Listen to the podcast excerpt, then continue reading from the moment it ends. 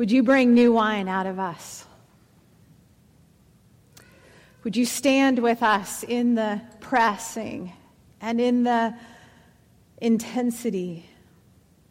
And would you do what only you can do? Bring redemption, bring new life, bring new power, bring new hope. Not because of who we are, but because of who you are and what you did upon that cross.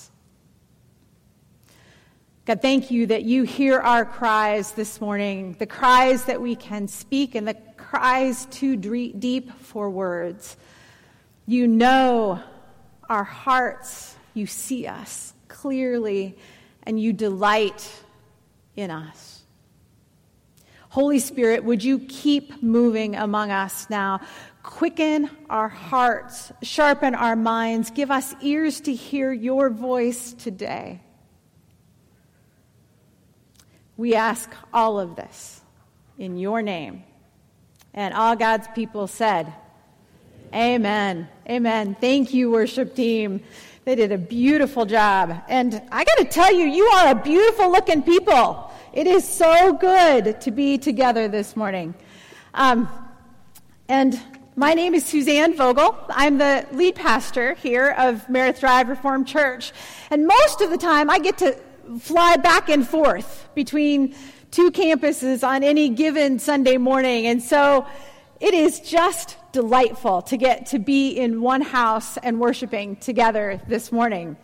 Now, if you would, uh, I want you to invite you to turn to Isaiah 43, verses 1 and 2. If you have your Bible with you, if you have it on your phone, feel free to pull it up and look at it.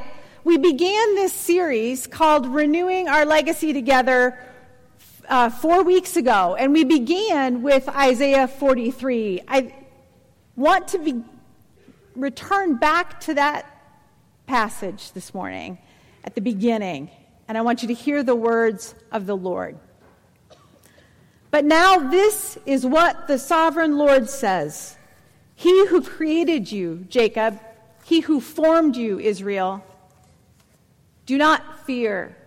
For I have redeemed you. I have summoned you by name, and you are mine. Now, when you pass through the waters, I will be with you. And when you pass through the rivers, they will not sweep over you. When you walk through the fire, you will not be burned. The flames will not set you ablaze. This is the word of the Lord. So I have a love hate relationship with water. Now, I don't know, I, I, it could be because I was the grandchild of a farmer, and all we did in the summer was talk about water. We watched the news and we were trying to think through whether there was too much water or not enough water. Any children or grandchildren of farmers in the house, and you know this reality, right? So it could be that. It could also be that it began uh, maybe the summer when I was eight. Now, that was a crazy summer for our family. There was a lot going on. My sister had uh, been in a car wreck and she was in the hospital in traction for six weeks. So my mom spent a lot of time with her in the hospital. My younger brother was six months old, and so he kept my grandmother very busy. My dad was helping my grandfather farm, which is a lot of work. And so I spent a lot of afternoons at the pool. Now, that was wonderful because I uh, loved the pool, but it was also kind of a lonely reality for me. I spent a lot of days there by myself. And so that particular summer, I decided I was going to go off the high board for the very first time. Any of you have a pool that looked like this in your hometown growing up? Except I swear the high board was at least twice that high. I mean, truly. I mean, so I decided this was going to be the summer. And so, you know, every day I'd show up, like today's the day. And I'd make my way up the ladder, and then I'd chicken out and pull back down, right? And then the next day I'd get maybe a little further up, and then I'd come back down. And Eventually, I got to the top of the board, which really freaked me out, so then I was back down. If you have ever been in a pool, you know, and they have that rule, you can't go up the ladder until the person's gone off the board. Yeah, they called that the Suzanne rule at my pool because they were like, yeah, here she goes again. And I can't tell you how many times I walked up that board, up that ladder and into the board, and then eventually I got myself out, you know, to the edge of the board and I would look down. Only at that point, man, panic set in because I was like, well, what happens if I jump off and I go so far down that I can't get back up? Or what happens if I accidentally lean forward, right? And then I belly flop onto my face or, and then I think, okay, maybe I need to overcorrect, but then I worry about hitting the back of my head. Does this sound familiar to anybody? I mean, I was like. And so I just would, you know, so then I do the walk of shame back, back, climb down the ladder, right? Finally, I don't know, I don't know what possessed me this day, but I decided, you know what? I got to come at this differently. So I got to the top of the diving board and I decided I'm going for it. And so I just ran and just jumped.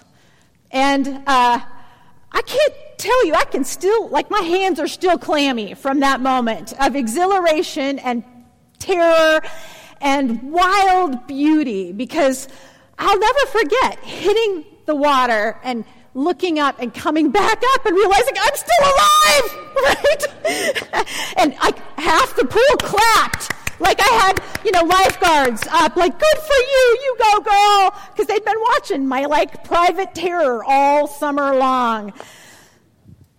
And it was amazing because what had in one moment been horrifically fearful became one of the great joys of my summer because uh, finally I just went for it. And I think that combination, right, of terror and fear and risk is part of what we live for. And it's actually part of what's true about water. I mean, does anybody else? I used to love waking up to the sound of rain. Anybody else now have PTSD in the morning when you hear rain because of the realities of the flood last summer? And here's the thing I found myself this summer thinking a lot about water. Partly because, you know, we had so much of it, but partly because water is a really important symbol in the Bible. And so I began wondering what does the Bible say about water? Now, I don't know how many of you caught it, but actually, all of our vision materials have water all the way through them. Did you notice it?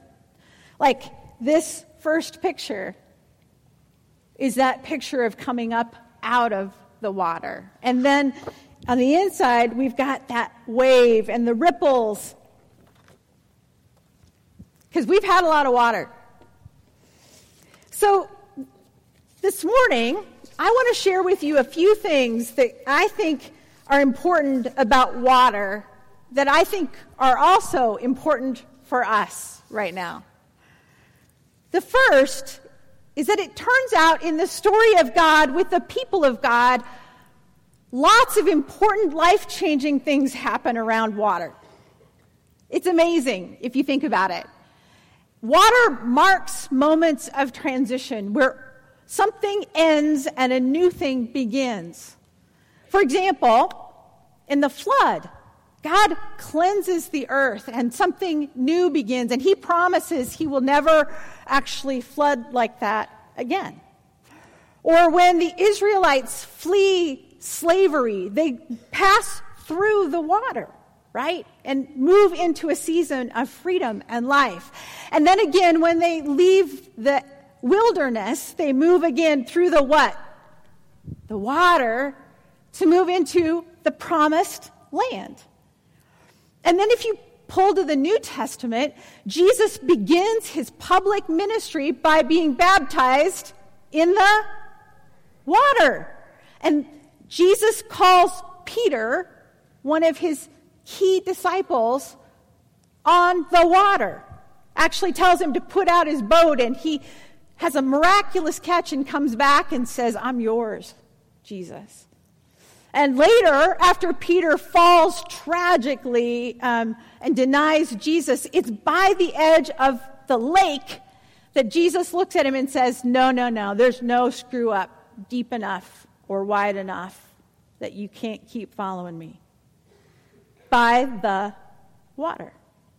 In fact, in the New Testament, after Jesus uh, went back to heaven, one of the ways that people of faith declared their faith was through baptism in water. Water is really important. Remember, it shows a movement to a new place. A couple weeks ago, I preached about this. Remember, we're invited to forget the former things and not dwell in the past, but see a new thing that God might be doing. Now it, did any of you notice this the first time you read it? What does it do? It springs up. The image is of water. Do you not perceive it? Now, I think in some ways, one of the things I tried to do the first couple weeks was to define reality, to help us understand that the culture around us demands some changes from us if we're going to be effective at reaching the next generation. And uh, that was hard because we had to look at what isn't working. But this morning, I want to take just a minute and talk about what I think God is doing. And to do that, actually, I want to talk to Sarah Gregory. Now, Sarah, we are so delighted. Sarah grew up in this church. Many of you will recognize her. Um, but since she's been here, she went to Fuller Seminary. She has done college ministry. She's worked with young adults. In fact, at Fuller, uh, one of her professors recognized God's call in her life, which, duh. I mean, anybody who's around Sarah very long recognizes the call of God on her life, and asked her to actually be his TA for a class on ministering to young adults and young adult spirituality. It's one of her emphases. So we are so thrilled that she actually saw fit to come back and to join us in this season. So I wanted to ask Sarah to talk to us a minute this morning about what are the opportunities you see in front of the church at large and in front of Meredith Drive because it could look really dim and really dark. Yeah, thank you. Um, so, one of the things that has gotten me excited about working with young adults, both the young adults that are in Des Moines, but just hearing people's stories um, in a lot of different contexts, is that there is actually a really deep hunger for something more in, in younger generations. There's really deep hunger actually for things that look a lot like the shalom and the kingdom of God that Scripture talks about. And there may be some um, things that people push back against in Christian culture that they've had bad experiences with, but this desire for something transcendent and some deep meaning and justice and reconciliation and wholeness and relationships and fullness of life that is so prevalent in Scripture is also the things that you hear coming out when you ask young adults the things that they care about. and so I think that there is actually a lot of hunger. If we can be willing to, to take some new looks at our language and how we interact with people and what our starting points are in conversations, I think there's actually a lot of spaces that people are really needing what the gospel offers, what Jesus offers in that fullness of life, and what our society is needing for peace and for reconciliation and for wholeness and good relationships um, just learning how to honor people. I think those are all things, all great starting points that are so central to the gospel, but also are really central to what this younger generation is longing for. So, if I hear you correctly, one of the things I hear you saying is that I think one of the fears when we talk about becoming a church the next generation could love is that we'll get unmoored, right? That somehow we're going to walk away from Scripture. And uh, what I hear you saying is actually you see the things that uh, the next generation wants, deeply grounded in Scripture and in the person of Jesus. Yeah. And I think um, as I've thought a lot about this, I just keep coming back to this picture of the kingdom of God in Scripture. You know, and Jesus actually, when he talks about like the good news is that the kingdom of God is near. you know? And the good news is that this restoration of relationships and restoration of the way the earth functions in bringing life and fruit and those things are actually um, central. I mean, it's central to the gospel, it's central to scripture, and it really reflects, I think, what young adults are looking for. Yeah. So, um, turn for a minute. Now, uh, talk about what made you come back to Meredith Drive Reformed Church as you think about uniquely our call and what we might be invited to. What hope do you see in this body?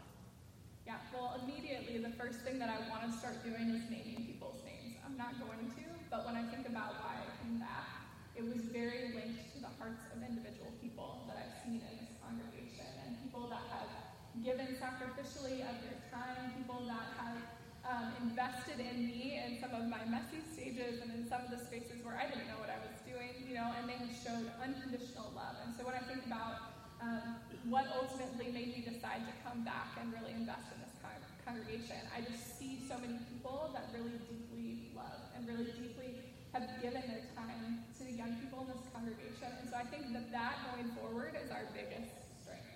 I think um, when I have even thought kind of strategically about some of the next steps um, for our congregation, one of the things I think really deeply about is getting different generations partnering with each other to learn and to grow.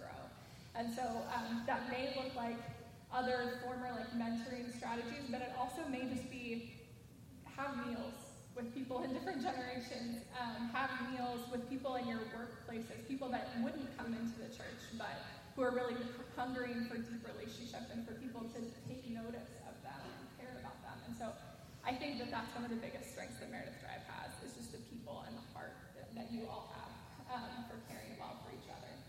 Yeah. So, talk a little bit about the class you're going to be offering again. You've offered it once. Um, what could people expect from that time, and what are some of your hopes for it? Yeah. So, this has been one of my favorite things that I've gotten to do um, in my job here. And um, I think part of that is because I think that research can be helpful um, for giving a broader perspective of what's going on with this generation. So the first hour of this workshop is going to be focused on hearing some of the things that some of the best researchers um, in the country and in the world have learned about this generation, both um, kind of the stage of life in college and post-college, some of the transitions and things that happen, but then some research specifically about this generation of young people that have grown up in this cultural context. The first hour is going to be a lot of like, here's some just hard facts about what the research has said. And the second hour um, of the workshop is going to be a space to really talk about what sounds like good news to young adults. Um, and so we're going to do some digging into scripture and some more of what I talked about a couple minutes ago about what actually, where the overlap in the desires of this generation and what the gospel talks about. And then the third hour um, is really hoping to give you guys some really practical skills um, especially around relating to your kids. Maybe you've gone off to college and come back with some new questions, or people that are kind of pushing back against some of the things that you hold really dear. So it's giving some questions, um, some starters for questions to stay engaged in those conversations, to try to care well for people, to try to be a place that um, young people feel like they can bring all of their angst and their questions and um, their actual deep need um, to be well cared for. And so the third hour is really intended to give you space to ask questions, um, give you some tools, and then we've had we had a really great conversation the last time Suzanne was there, and um, yeah, just seeing what comes up for the people that are in the room, for struggles that they've had with their kids, or really great times that they've had with the adults around them. So that's yeah, I it was so rich. Uh, I left both encouraged and convicted and. Uh, I think I cried some. Not that you will necessarily, but I mean, just it was so good to begin to get my head and my hands around um, some of the ways that I think I have mischaracterized or uh, uh, even uh, stereotyped in ways that are unfair uh, the next generation. So I'm so grateful for Sarah. Would you uh, both thank her and would you watch for her next workshop?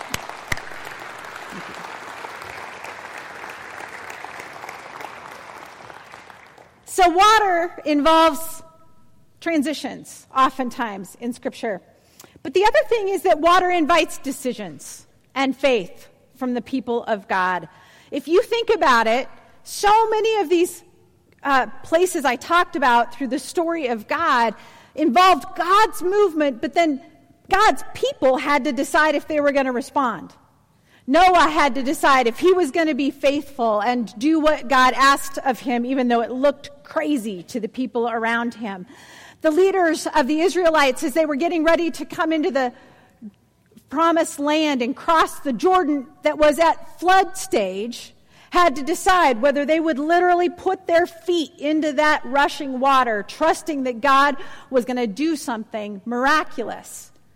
Peter had to decide if he was going to step out of the boat so that he could, in fact, walk on water and experience a new place with God. The Ethiopian decided out of his conversation with Philip, it's today, I'll get baptized. Water doesn't just move, we are invited to move. And I want to encourage you encourage us that I think the flood that we experienced last summer is an invitation to us as a church. Will we continue to decide to follow Jesus into new places where he's calling us? Will we follow the next generation? Because in many ways, they're leading us forward. Sarah is walking us forward. Young adults around us, people like Ryan Fick, who are pouring into CFUM. I think about our newest deacon, Kendall Stroh, and some of the wonderful work he's doing with us. I think about all kinds of young men and young women, some of whom don't even know that they're going to be part of our family yet, but whom God is inviting for us to learn with and learn from. Now, we have a lot to do. There is a lot to be done. You got your card, right, in your bulletin. And we, this is our high level commitment over the next three years, things that we feel like it's going to take for us to keep walking forward into the future. And it's going to take all of us. All of us. I know many of you are already on the front lines, volunteering with FCA, packing meals for Freedom for Youth, doing all kinds of wonderful things, serving in kids' ministry and student ministry. And it can be overwhelming to think about what this will take from us. And I heard a wonderful quote just this week that oftentimes the size of the task paralyzes us. And it's easy to think, well, there's too much. But what if we just simply focused on doing the next right thing together? What if we all simply said, let's look around us? For right now, you can surely identify someone in your orbit who could use a cup of coffee or who you could go to their next event, or who you could begin to invest in and learn from. You could start learning about the next generation at opportunities like Sarah's workshop or books that we offered. It's all possible. Those are little things we can all do next. And then you can start to pray and keep praying for the leadership of our church because there are lots of things that we have to figure out over the next several years. We have to think through how we'll use that land out there for the sake of the gospel and what will our campus at Meredith Drive look like when we renovate? What will we put our hand to and how will God call us forward? And we need together to pray. And the last thing I want you to understand, and we see in Scripture, is that water is both dangerous and an opportunity to experience God's presence. Oftentimes in the Bible, it talks about storms, right? Water that washes out foundations. And we learned firsthand how destructive water can be. And some of you know in your own life that the storms have come and Scripture doesn't minimize that reality. In fact, if you'll notice from our passage we read this morning, he doesn't say, if you pass through the waters. He says, when.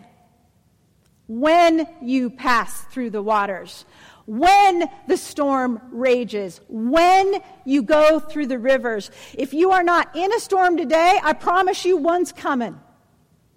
And water is a way that we get to choose whether we will trust in the God who calms the wind and the waves. I love that this chapter starts do not fear. Because God knows that when the water starts to rise, fear is our first instinct. And his promise, you'll notice, is not that the water won't come, it's that he will be with us in the midst. I don't know what the next three years will hold. I know that it's going to be different than I could ever imagine because God is sneaky that way. I can tell you what I hope for, I can tell you what I see as possibilities, but it'll be messy and it'll be complicated and it won't look exactly like what we imagine. And our hope will not be in those circumstances, it will be in the God of the universe who says, I am with you in it. Friends, I found myself years later thinking about that summer when I was eight. Was reflecting and processing in some ways some grief and some sadness at the ways I felt alone. And there was one day I was sitting in my living room and journaling about that, and I just asked God, Where were you that summer? Simple question. And unbidden that day on the high board came to mind. And I sat, and God doesn't do this very often with me, but I had this sense of Jesus in the pool with his arms open saying, Jump to me. I couldn't see it that day, but I know he was there. And that what finally gave me the courage to go for it was God's presence with me. And friends, as we walk forward, as we start to think about what it's going to take to put a building back together and to do mission in places where we've never been and to love people who we haven't loved well before, I think it will be easy to get immobilized, to stand at the edge and look down and say, but what if we go off the deep end? And what if it's too much and we can't come back up? And what if we fall on our face and we belly flop, which, by the way, is not good off a high dive? And yet, I believe with every ounce of my being that the God of the universe is in front of us saying, Come here. Come here, church. I said it to you in the Old Testament. It's too small a thing for you to be a people contained to yourself. I'm calling you to reach the nations. And then Jesus said it again when he said, Go therefore into all the world, every generation, and make disciples. And then Paul said it again when he said, Listen, I will become a Greek to the Greek and a Jew to the Jew so that one might be saved. Friends, will we become a church the next generation can love. I'm in. I hope you're in. Let's pray. God, we thank you that in the water, in the pressing, when the waves roar and the oceans foam, you are our rock. You are our safe place. You are the one who says, I will be with you. And God, I thank you that you have promised us as your church, as the bride of Christ. I am taking you forward. And I pray this day that you would create within us a willingness to go wherever you call us to go, to take the next step of faith for we love you. God, this is your church.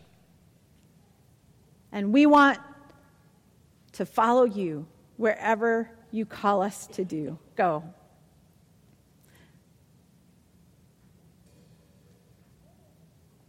Build your kingdom. And would you let us be a small part of it? In Jesus' name.